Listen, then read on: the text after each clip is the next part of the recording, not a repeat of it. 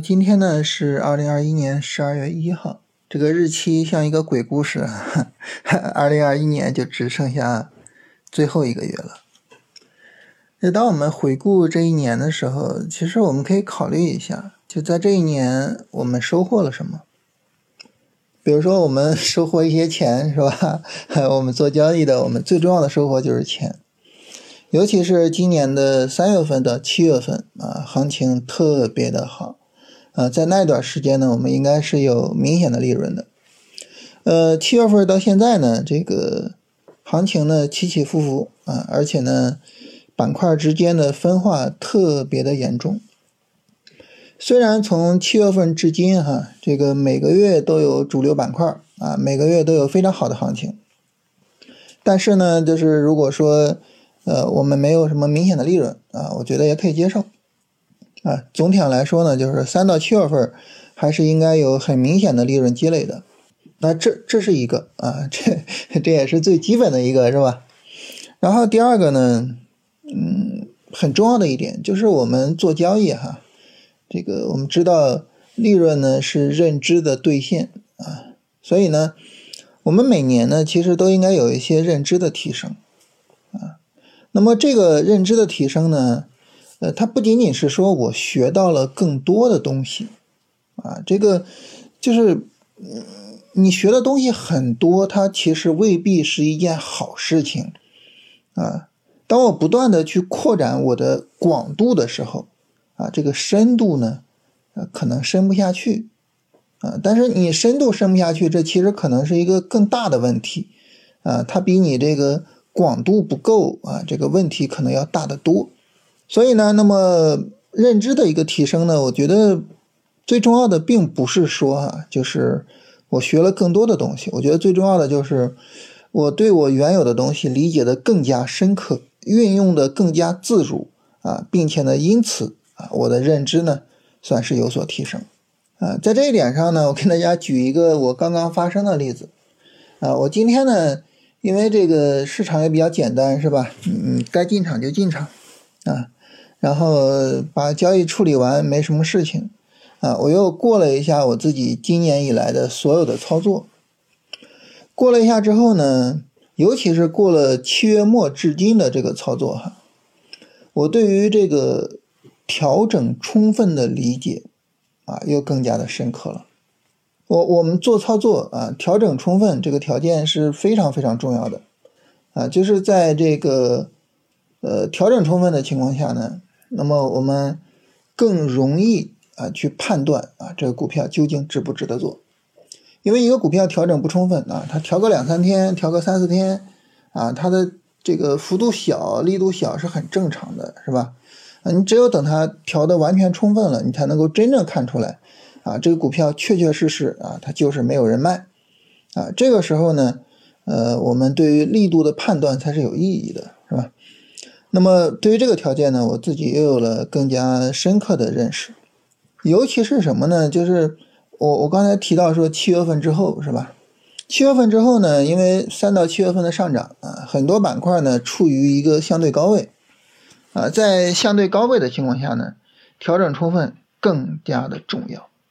啊，一般来说，你波段初期啊，调整不充分，它有可能也会有很好的行情。但是呢，到了波段的中后期啊，大量的获利盘，啊，大量的人啊等着去兑现利润，啊，调整不充分，着急的去做进场，很容易被买，啊，所以就复盘看过了之后呢，就发现这个情况啊，就是越到。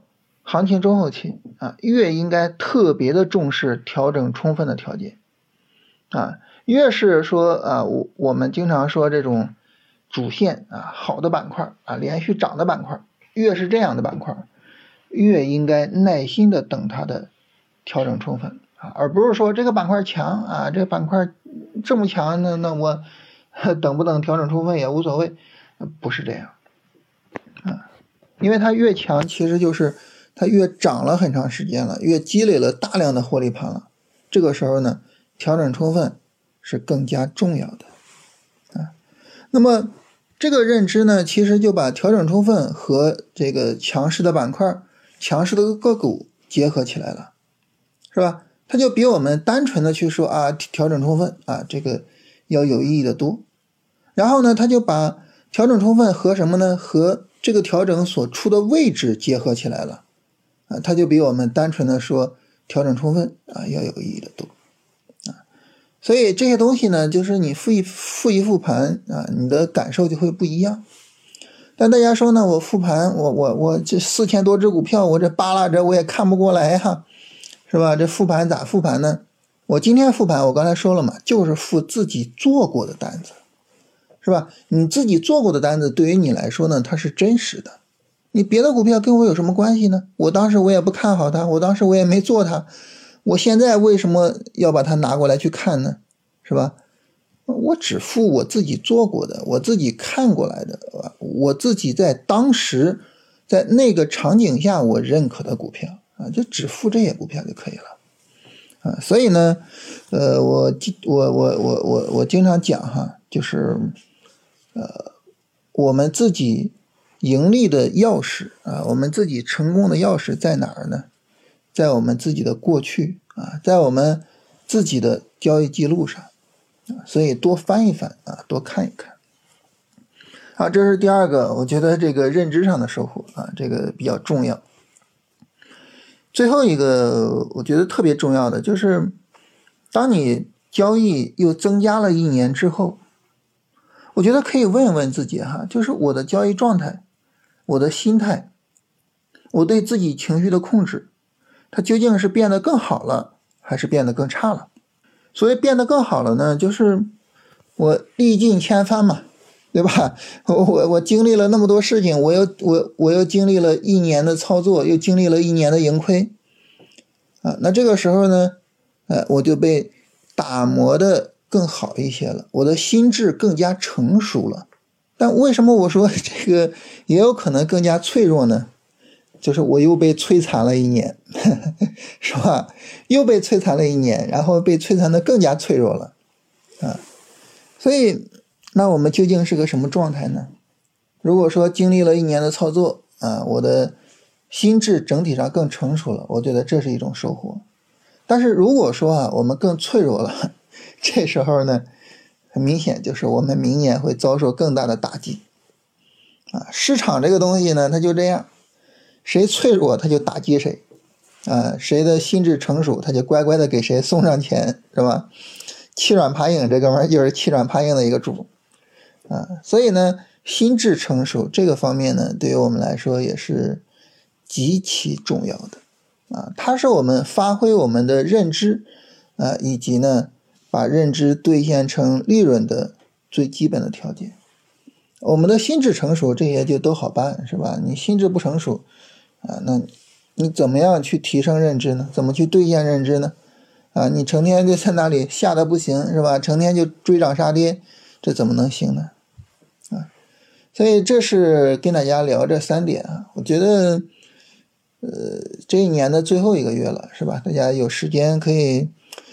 呃抽空研究一下自己过去这一年的交易啊，抽空总结一下，就看一看自己啊在钱上、在认知上、在心智的成熟度上啊有没有所提升啊？如果说有一些提升的话，那么我们这一年呢过得算是非常有意义的，是吧？啊，如果说呢没有提升，那这个时候就得好好琢磨琢磨了，是吧？问题出在哪儿呢？啊，我怎么样才能够有提升呢？啊这些事儿我觉得还是很有意思的，很值得琢磨一下。但这都闲聊哈，咱们要聊行情、聊操作呢，其实没有太多好说的。那今天呢，市场见底，然后有一个新的三十分钟拉升。那这个时候呢，你该建仓就建仓了嘛，然后后面呢就是持有。